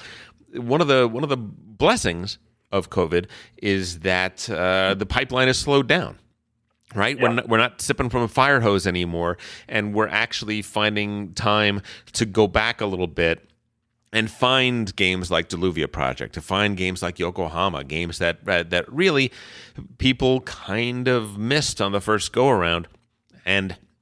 I'm really, really happy that we got a that we got a chance to talk to everybody about it because Yokohama is a great game. It really, really Yeah, is solid. and it's unique enough. It's it is significantly different than a lot of other uh, of other games of its of its type. Um, and it's a it's a Japanese designer. I think the, the Japanese are turning out some kind of amazing products. And if I was to guess in the next decade where the next big boom in great game design is going to come from, there's a very good chance that it is going to come from from countries like uh, like South Korea, uh, Japan, and uh, and China. And of those three, maybe Japan the most. I think that that the Japanese game design is advancing in leaps and bounds, and they're coming up with some really great designs. And Yokohama just just shows uh, just shows how original, how unique, and, and and really how solid their their game design is. hmm What about all those amazing games coming out of North Korea, though? Look at that. Oh, so good, so good. Uh, blow. Oh my god. Yeah, shell your uncle is my favorite. That's my. that's really good. I mean, basically, it's just Mine Hunter, but you know, you're the you're the one running around in the minefield. Uh, still pretty yeah, good. no, th- this is a great game, and I'm I'm super glad this is what we chose to, to review. It is available through Tasty Minstrel Games. I think it's out there and available right now. Last I, last time I checked was it was a little while ago when we were talking about doing this. Uh, but yeah, it, it should be it should be available out there. I think it's a great great find. Highly highly recommend it. Absolutely. Uh, let's move on. Here we go, Jake. We are going to talk about the older old school games. Start me off. Tell me what we're doing here. Okay, so as you said, my number one choice on my favorite games was Scrabble. And I gotta say, even though I still love it as an adult, I think one of the reasons I loved it is because this was one of the first games I learned, honestly. Um, you know, I, I don't want to say like quote unquote as a writer, but like as a person who loves words, Mm-hmm. this game checks all the boxes for me. It, it's it's a puzzle, but it's a puzzle that has to do with words, and I think that uh, perhaps the idea that um, that that it was ingrained in me at a young age when words were still fresh and new. That Mhm. that had a lot to do with it. I mean, if I'd never seen this game before and came to it now, I I don't know if it would be as as into it as I am because of that. Um, uh, but it was definitely one of my dad's favorites and my grandmother's favorite as well. Uh, she was a Scrabble champion who would like go around the country winning tournaments, and I think it just got passed down through the blood. really. I didn't yeah, know that. That's yeah, and uh, you know, we're that side of my family is is quite wordy and gamey. Um, way before there was such a thing as like you know a hobby, but you know, I think a lot of the people from that generation would play games and card games, much like you do with your wife and and friends. Yeah. Um, though not as many of us do nowadays, really, as like a thing that couples would do as like a married grown up couple. Now, Um, Jake, um, yeah, top of my list is, is definitely Scrabble. I have Um, seen I I've seen online videos of Scrabble Grand Championships and Mhm. watching the commentators look at a person draw six tiles, lay them out on their uh, on their tile mat or whatever, and Yep. instantly, like in one second later, oh, he's got uh, uh, Yep. onom- he's got onomatopoeia. Oh, let's see if he sees it. Oh, yes, he does. He sees it. Onomatopoeia is going to be a triple word score, and, blah, blah, blah, and all this other stuff. I'm like, what is going on? It's like in one second they immediately.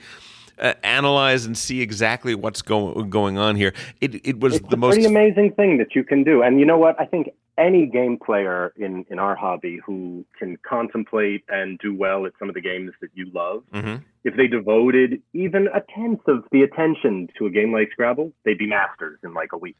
Because honestly, what is it? It's just uh, a lexicon. Like, how many words do you know? It's really all it is. And then it's just about, you know, unscrambling, which I think is pretty low level compared to some of the decoding you would do, even for a game like Yokohama. Um, you know, you, you're given these random letters and you, you start on decoding and, and you just match that against the, the words in your brain. And then you're looking for places to put them and you're looking for places that won't open up spots for the next person. So there's a little bit of, you know, multiplayer solitaire in a way, but, um, but it, it, it's it's something that really scratches an itch for me. Like I can play it on a level of like I'm really trying, and I can play it on a level where I'm totally zoned out.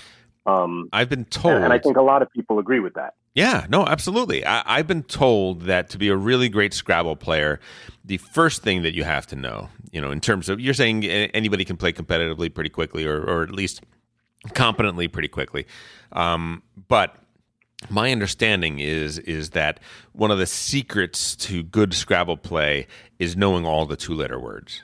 Because if you do that, then you're Any not losing. player does. Yeah. Right. How many of those two letter words do you know? Because my understanding is is that in the sixth edition of the Scrabble Players Dictionary, there are 107 two letter legitimate legal two letter words. You know, that's funny because while I consider myself a pretty competent player, Mhm. not only did I not know that number, I don't know off the top of my head how many I have memorized, but I could tell you this. If I see two letters in a row, I know if it's a word or not. Oh, there you go. Yeah, yeah, yeah. That, so you that help? Like that's the way my brain works. I don't have a list that I can say. oh, there's this many, or oh, I can like rattle them off to you. But when I'm looking, I, I know if it's a two letter word or not. So I'd I probably know quite a few of them. That's awesome. That's awesome. All right. a book called um, Word Freak, which really gets into the tournament play of Scrabble that I would absolutely recommend to anybody who's interested in it. Um, and it's it's a pretty interesting read uh, in its own right about a um, uh, basically a, a reporter who wants to get into Scrabble and, and sort of get into the world of it, and it, it's it's really quite a quite a fun book. Gives you Oh, a really good uh, idea of the whole world of it. Good to know. Um, do you uh, are you a Scrabble purist, or is Words for Friends an acceptable alternative? You know, I ha- I do play Words with Friends, and I play it mostly because eh, I, I've tried the Scrabble uh, app, and I've and I've tried the Words with Friends app, and they're pretty much interchangeable. I mean, they made a few differences. Some words are acceptable that aren't in the other one, and you make those additions. There's a few more tiles in one than the other, but it's it's it's essentially the same. I would say they're equivalent, and so I don't I don't say that I'm a purist. If you like Words with Friends, then I would just say, oh, you like Scrabble. Right. Okay. Good. Good. Good. Good. Yeah. All right. Um, that's a that's a word game. So that's one It's of the types of one of the types of games that we play. Boggle would be the much simpler version. Boggle, yes, sir. Boggle is on my list of uh, let's see, one, two, three, four, five, six, seven, eight. I came up with eight games from my childhood that definitely define where my gaming, you know, path began, and Boggle is right on that list. Tell me. Talk to me. Tell me these these games. Well, I mean, again, it's it's a word puzzle where you're just trying to find as many words as you can before the other person. It's got a little bit of a time element, which I don't particularly love. Mhm. But of all the games that have to do with words, Boggle I think is unique in a way that it's it's got a bit of a random factor for every time you you know you smack the lid. Um, Mhm. And th- there's something the fact that you can go in more than just one direction that I think is really interesting because it, it gives you the ability to, to look at the letters in, in more than one. You know, in Scrabble, of course, you can't go backwards Right. or or uh, on turn a corner or anything. Um, but that was a game we had in my house, and it was definitely something that if you play will help your Scrabble game because you know word recognition and pattern recognition is a big part of it. Sure. It's Sure. not, the- sure. it's not the greatest game in the world, but it, it's on my list of old schools that uh, that I enjoyed from back in the day. Yeah, I, I played it not too long ago at my uh, my brother's house with his kids. Does it hold up? Because I haven't played it since I was like twelve. Yeah, it's it's no Scrabble, but it's it, Yeah. uh, but I was surprised by how good it was, and certainly, Yeah. I, I think for, for for kids who are starting Yes. to learn words well, Absolutely. uh, it really forces you to you know to to figure out what words are there in this in this jumble. It's pretty good. It's pretty good for that. I think so. It's flexing a certain kind of muscle that not Yeah. too many other games really make you flex when it comes to words. Hundred percent. I would I, I would not bring it out on a you know in, no, in most occasions. no, neither would I. Neither would I. But it does hold a place in my memory and a little bit of my heart. Cool. What's next? What do you what else? do you Uh, so how, how do you want to do this? Do you want me to just like rattle off some of these and, and chat a bit about each? This is your you segment. This your is own? your segment, sir. I do have some of my own. Do you want me to? Do you want me? Do you want to go one for one? Let's go one for one, and who knows, maybe we'll have some overlap. I I bet you we might. I bet you we might. Yeah. All right. So for me, one of those old school games that I still love today, and you see it in video games a lot. You see it in, in things like that. Uh, is a game called Mastermind. That's on my list. Is it on your list? Is it one of yours? It absolutely is. Uh, well, I'm gonna let you ta- you take it then. Tell tell no, everyone. No, no, no. Okay. I, no, you go. So- you go. It's So. Mastermind is is a wonderful logic game. It is a logic puzzle that is that is kind of brilliant. One person uh, is the essentially the game master, right? They know what the proper solution is, and the proper solution is there is a pegboard with four or five pegs, and there are several different color pegs that go into each one of the slots and it is the objective of the guesser to figure out the exact five peg sequence of the uh, uh, Absolutely. of the proper Exactly what you said. It, it's a code breaking game. yes yes it is and the and it has uh, it has a language restriction. It has a communication restriction which a lot of really Mm-hmm. good games have. And the the restriction is this. I will, as the guesser, put five different color pegs in the five slots, or or you know some combination thereof, and then the other person is going to put pegs in the top of the board that are going to say either uh, you got it, it'll say either you have a peg or multiple pegs that are the right color and in the right slot or you have pegs that are the right color but not in the right slot or Exactly. or you have missed you have missed so if my, exactly right. so for my first guess, I got a one peg that is the right color and in the right slot, and I got two other pegs that are the right color. I know that of the five things that I've chosen, three of them are in the ballpark, and two of them Mhm. are completely, completely. Where those are colors that I don't even have to worry about. Right? Yeah, oh, absolutely. And each guess you make, and I forget exactly how many guesses you get, you have to take a new attempt using the information you had from the last attempt and try and get closer and closer to breaking the code. And it's very very interesting the the actual logic of it can sometimes be counterintuitive like sometimes Yes, it is. sometimes having a pretty strong inclination that this one is right i'm not even going to do that one anymore i'm going to try something else in that slot because i'm trying to gain more information about the proper colors before i start figuring out the locations or something along those lines That's right. The changes you make are as important as the changes you don't make. yeah, yeah. Um, I remember playing this a lot as a kid. I had this uncle who wasn't an uncle. I had. Uh, We all have those. It sounds. It sounds very eerie the way I just said that. Let me correct it. Let me correct that and just say that uh, my father, uh, my father and mother lived in. You know, before they had me, uh, they lived in an apartment in Brooklyn and uh, their neighbors were, you know, a lawyer and his and his wife that were, you know, very eccentric, very cool people. And the the lawyer had, you know, was very got to be very successful, and decided that he was going to build a house out in the Adirondacks. Right? He had a he he bought a big plot of land on the side of a mountain, and was going to build his house there. And uh, little known fact, my father was in the army. He was a combat engineer. He was a demolitions expert. Uh, And so my father would go up there on you know on, on weekends and would blow the hell out of the mountain to clear away all of the, the the rocks and stuff so that he could build his house. And That sounds very therapeutic. Right? Yeah, kind of fun. And then once he built this really, really nice house there, we would go up as a as a family and, and visit with him. And oh, it was amazing because he had acres and acres of mountains, and you you go up over this hill and down the next ridge, and you can go all the way down to a little mountain river running through it. And he's just like, yeah, go, just knock yourselves out. Uh, if you go too far, you'll hit the electric electric fence, and you know, it's it's Yeah. just it's just designed to keep you know animals away, so you can you can touch it, it won't kill you. It'll just it, it'll just give you a very uncomfortable feeling. And oh, we love pushing each other into that thing. But uh,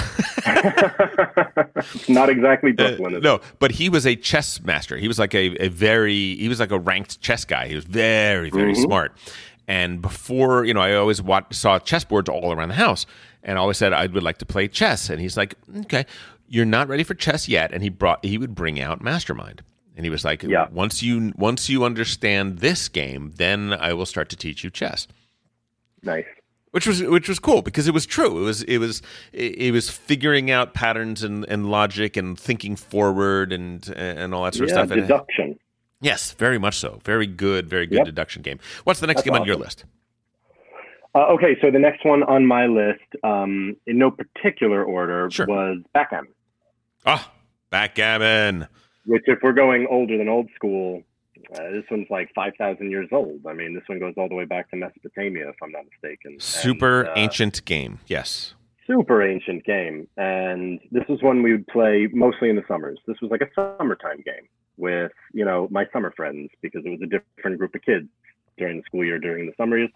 And this was a game that uh, this would take many, many long hours spent, you know, poolside playing this game when we weren't dipping in the water. And um, it's essentially a counting game. I mean, it's, it's a math game and it's it's it's sort of like a, a race in a way. You're trying to get your pieces around the board before the other player gets their pieces around the board to their home. And it's simple to teach. You could learn it in two seconds. Um, it, it does have the dice components, of course, Mm-hmm. um, but it's also a bit of a gambling game because you've got the doubling cube and you start making wagers and risks about how how well you think you're going to do, which is sort of one of the more fun aspects of the game Hmm. because you can start to really, you know, take a test of the mettle of your opponent with that, uh, how confident they feel they are. Um, but that was a game we, we played endlessly, and it, it, it's so simple, and yet there is a complexity to it that can be quite enjoyable for someone who wants to put the thought into it. Oh yeah, um, yeah. Uh, I, I guess this segment is going to be me telling stories to some degree because it's Well, you know go for it. a lot of these have stories, right? Uh, backgammon was one of my uncle's favorite games. My uncle was my, my Mhm. father's brother, uh, William. He was a very interesting character. He was a polyglot. He spoke, I think, nine languages fluently, and uh, because of that, uh, he was a uh, Chase Manhattan Bank. He was a senior vice president of Chase Manhattan Bank, and he was an efficiency expert. So they would send him around the world, and he would live for you know one to five years in a place. And what he would do is he would get that branch of the bank to work exactly the way the Manhattan Central branch of the bank would work. Right? He would just just whip them into shape. Optimization. Exactly. And because he spoke the language as well as they did, like a like a native, uh, you know, he all the usual tricks like them talking behind his back and all of a sudden none of that would work right he was Right. he, he understood the culture he read their you know he read before he would even go for six months he'd be reading the local newspapers and stuff like that so he would be up Yep. on uh, all that sort of stuff really interesting guy um, because he traveled around the world so much backgammon was actually one of the things that he would play a lot um, Yep. and he would play because there would be clubs right and especially like men's only clubs and things like that where you would Oh, go yeah. and they would gamble like lots of money on backgammon. Oh, yes. There are professional backgammon players in the world. Absolutely, there are. Gus Hansen, one of the great uh, poker players of the last couple decades, began as a high stakes backgammon player. It's one of these. Mm-hmm. It's one of these things because the, what the game really is. It's the. It's a betting game. And the It way is. the way it works is you're rolling these dice, and it's kind of random to some degree as to who has an advantage at a given point. And at a certain point, a person will take the doubling cube and they will turn it to two. So if you were betting $100 on this game, what I have done by, by handing you a cube that has a two on it now is I've said, I think I'm beating you right now. If you want to, you can either pay me $100 and just concede the game, or we can keep playing, but now we're playing for $200 That's right. and then you keep playing and then and what hap- and the person could lose $200 or what happens if the dice turn around a little bit and suddenly they're doing better they hand you back the cube and now it says 4 on it and it goes up that way it goes to 8 it goes to 16 uh, 32 and 64 I really you know some of the classic games of backgammon the the you are doing the doubling cube when you have a very small advantage right because you, you, you I think I think I've got you here. Let's double it now, right? Yeah. And then I think I have the advantage now. Let's double it now. And you get to these huge sums of money that are put on what you assume is a 55 45 advantage that you have in winning the game. Mm-hmm. Fascinating. Fascinating. And once this I is, you know, oh, go, go, go ahead. no, no, no. I was just going to say once I once I, I- learned that that was what the game actually was, I was it, it utterly transformed in front of my eyes. Absolutely. One of the reasons it's on my list and one of the reasons I loved it back then is I think this was actually the first game where I understood that a game had rote strategy and that if you learned those strategies, you were playing at a higher level. Like every other game at that time that I was playing that was sort of silly, there, there was nothing to keep in mind. You were just sort of going with the flow and seeing what would happen. Yes. But th- this, you know, th- there are moves. There are moves with names, just like there are in chess. And when you start to learn them, it, it ups your game. Yes, it absolutely does.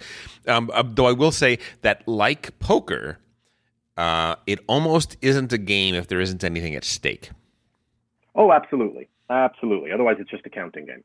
Yes, exactly right. So I 100% agree with that. yeah, so so so know that that if it doesn't hurt, it's not backgammon. yeah. um, Uh, okay, whose turn is it? Uh, It's my turn. Me or you? It's my uh, it's my turn now. The, though I, I seem to have more more to say about yours than than I do Uh, about my hope own. Everyone listening is enjoying it as much as I am. All right.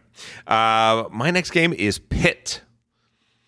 Pit is a is an amazing game from oh god, I think it's from the 1910s or something like that. Very very old game. It's commodities trading. When I was a young lad, Okay. I uh, you know we went into New York City and we went to the stock exchange and saw that. And I thought the stock exchange looked pretty exciting. You know, people yelling at each other and all that sort of stuff.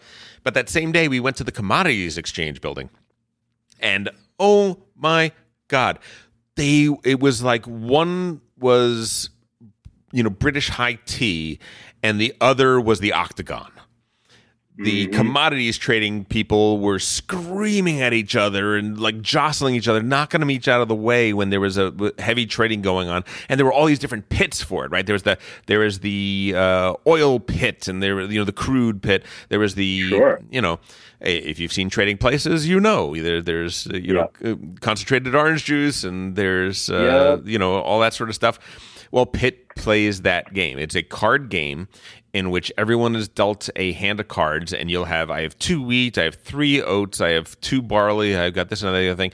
And the objective is to trade cards with the other people around the table in order to get a full set, to corner the market. So to get all Right. of the wheat or to get all of the corn or whatever. And when you right. do, wow, what a precursor.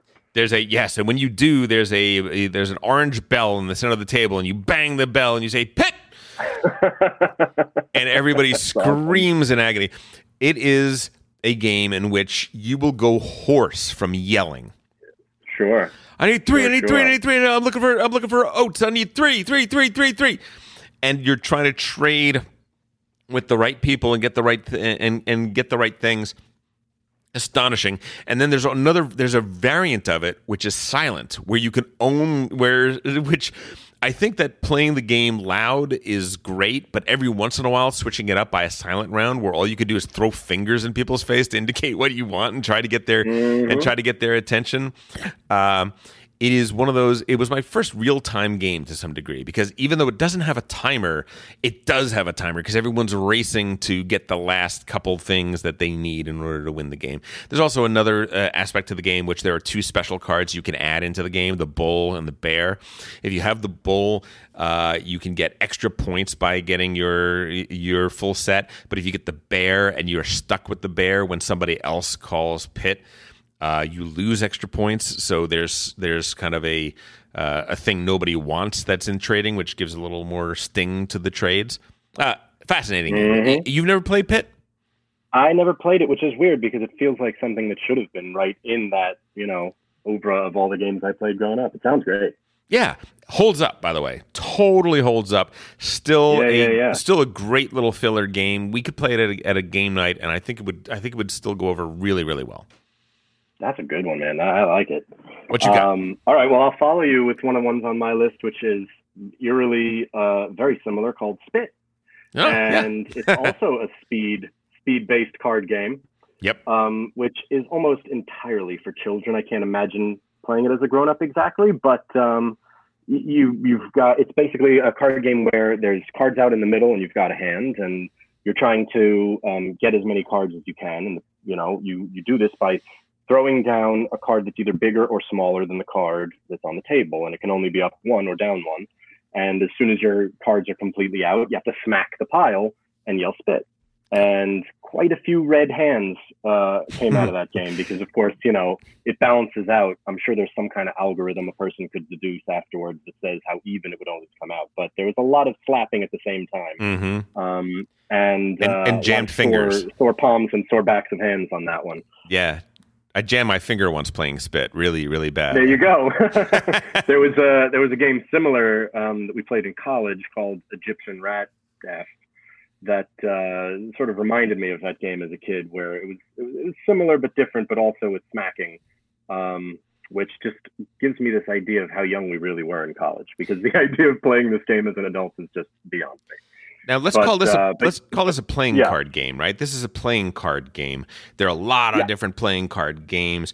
Do you think have you played Spit recently? Do you think that it still holds up in comparison to other I have not played Spit since I was, you know, double digits, like 10, 11, 12, 13, probably not even 13. Mm, gotcha. I don't. Uh, yeah. So a long time. My guess is that it probably does still hold up. I think that, you know, there there should we should we divert for a second and talk about playing card games to some degree? Sure, sure, why not? Okay. Have you ever played cribbage? That's the one with Only little- one time, actually. I, I It was taught to me, Mhm. and then I never played it again. solid game still very solid game like very interesting well good strategy a lot of thought that has to go into it uh, very very solid um, bridge if you've played Tichu, you have played a, a very right. simple version of bridge to some degree hmm um, it, bridge is There's a lot of trick-taking games that uh, I like. Uh, well, similar to Bridge, anyway. yeah yeah And yeah, They're yeah. all fantastic, I find. hearts and spades both really really good Hearts and Spades, absolutely. as as Jennifer pointed out, she said there is black spades and white spades, and they have different rules. And by that. She meant racially. There there is a that that uh, that the black people play a version of spades that have different rules than the than the version white people play. Didn't really didn't realize No, that, but then I looked into it and I was like, oh, you know what? Yes, they are. They're they're fundamentally uh, uh, different games in some ways, but they're both very interesting. Hmm. Hearts was more more my game. I loved uh, Hearts. It was a Mhm. real real battle. And then uh, you know, then you get games like Whist and Gin Rummy, which are just real classics of the uh, of the interesting. Absolutely. Well, you know, of my list, I only have two card games on that. One is Spit, which almost isn't a card game at all, really. Mhm. And uh, the other one, which is near and dear to my heart, is Rummy 500. Rummy 500. Now, uh, the difference between Gin, Gin Rummy, and Rummy 500 uh, is Rummy 500 is the one where as you as you get sets, you lay them down. Correct?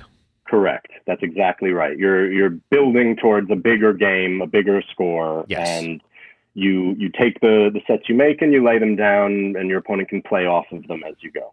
Fantastic. All of them fantastic games.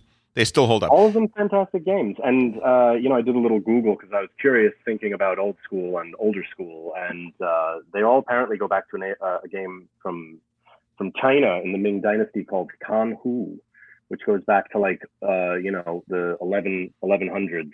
Really? Um, So, yeah, yeah. And it was, I fell down a little bit of a Google hole on that one. The, uh, the Emperor was, was super into that one. And apparently, you know, what he plays, everyone plays but uh, the, the trick taking game has its roots way way back way back. Interesting. I didn't know that. That's awesome. Yeah, and Yeah. Uh, euchre. I think euchre and poker are the last two games we should mention in the card playing card games. We'll call it because they all use Yep. use the the same elements to to play their games, and they're they're all great. Um, yeah.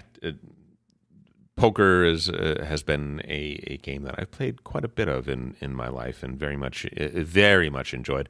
We had a uh, a, rather big big group of us, uh, the Silver Lake Rounders. It was sort of uh, film professionals, you know, actors, directors, producers, some studio Mhm. guys, and stuff like that. Um, had a, a rather big monthly tournament that we would uh, we would play. Dimitri was in that uh, in, in that group with me and a, a few other people. Uh, one of us went on to one of the Silver Lake Grinders went on to win a World Poker Tour title. So wow yeah, Right.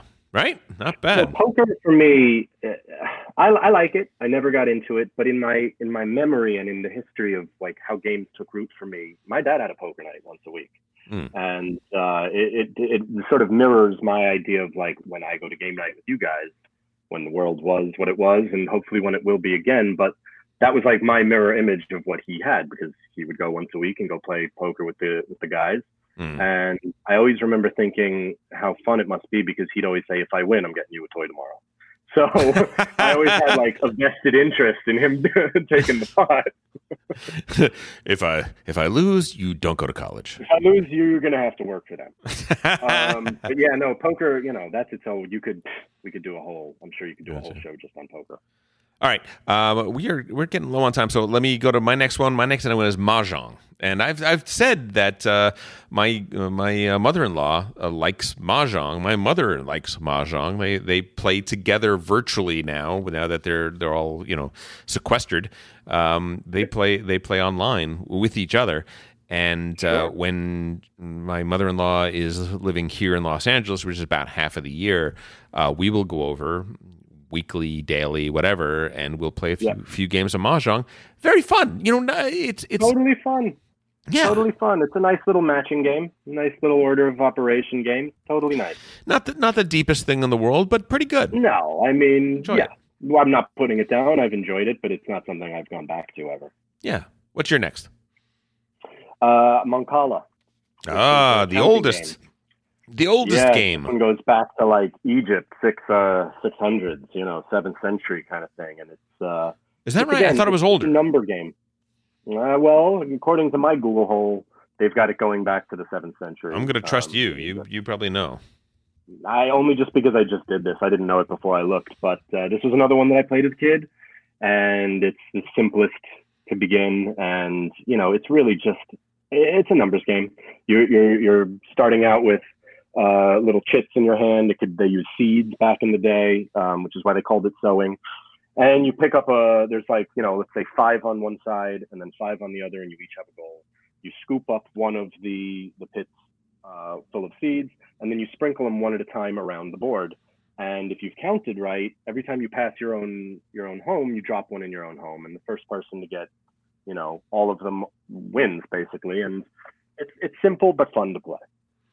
And and that has been a technique that has been used in other Mhm. games. Uh, Absolutely, it's the basis of a lot of different uh, mechanics in lots of games for sure. uh, exactly, exactly. Um, and even though I don't really love it, I will mention Risk as being one of those early men on a map games that uh, that brought people into this hobby in various ways. And Axis, and I'll also mention Axis and Allies because that was the one that said, "Okay, I think we could do a little bit better than this," and and took another step toward what would end up becoming this hobby. Yep. Well, I don't know about you, but I only have one more on my list. So Hit it, we hit it. You- close this out? No, you hit you hit that last one, and then we'll and then we'll end. Okay, sounds good. So my last one is Othello, which is Mm-hmm. essentially a Go variation um, with a board game from like the 70s, where it's area of control. You're trying to take over the board. Uh, each piece has a black side and a white side, and when you get your two pieces on either side of your opponent's piece, you flip that one over. And uh, you know you watch the board go from black to white, back and forth, and it's about where you put your pieces and trying to surround them. It's a su- it's essentially a super simplification of Go. Go meets is, you know, checkers. probably one of the oldest. Yeah, exactly, exactly. But it's a game I played endlessly, and it's a game that um, I never got bored of for some reason. I don't know. There's something about the ebb and flow of the turns you take and the moves you make that uh, that spoke to me in some way. Well, the cascading action of seeing the Mhm. board change fairly significantly is, is an attraction. It's a very interesting thing. Yeah, yeah. It was a it was a good ground level game that I think kids could enjoy quite a bit. I bet you it would still hold up, if not you know as an adult, but for for kids of this generation. Oh, and thanks for thanks for the uh, the trip down memory lane. That was a lot of fun. Absolutely, I loved it. Yeah, I, I, I think that you know the hob. I'm happy that the hobby has gone where it's gone. I think that the games that are being made today stand on the shoulder of giants, and they have become better and better and better because of that. Because they are iterating off of somebody that iterated off of somebody that iterated off of somebody to make something that is better and better and better. But that doesn't mean that there aren't just just wonderful, you know, kind of kind of perfect experiences in and of themselves that existed uh, back when that you know a game like Pit can't be topped in you know because it is perfect for what it is right uh, and there are games like that Absolutely. and and backgammon too I think I think they're good Yeah, no, I I couldn't agree ba- agree more, and I think that was really well said. It's, it's exactly right. It, it, everything that we love started somewhere, and some of those origins are still worth taking a look at. all right uh, shall we do one game sommelier before we get out of here Let's do it. let's do it Sometimes a player just got to know which game should stay, which game should go, which to play with mama, madame, abou. You got to tell me, monsieur, just what to do. Want to make an impression, but I can't get far with my 50th play of Agricola. A million games, show me the way to the master, the game sommelier. all right I got a game request that's kind of interesting here I think it might be a good one for for Jake to weigh in on here it is by my favorite handle on Discord in our Discord group, Dr. Three Putt. I have often felt like Dr. Three Putt. That's one of the reasons I don't really play golf anymore. Uh, Dr. Three Putt said, I would like to find a, th- a three to five games that I can introduce to my group for that are heavier games. It seems like the average weight on our table is around 2.5. When a couple of us want to get an extra player to try Lisboa, Pax Pamir, or Pipeline, we get a no. Three players are good, but we would love to get a fourth to do something heavier.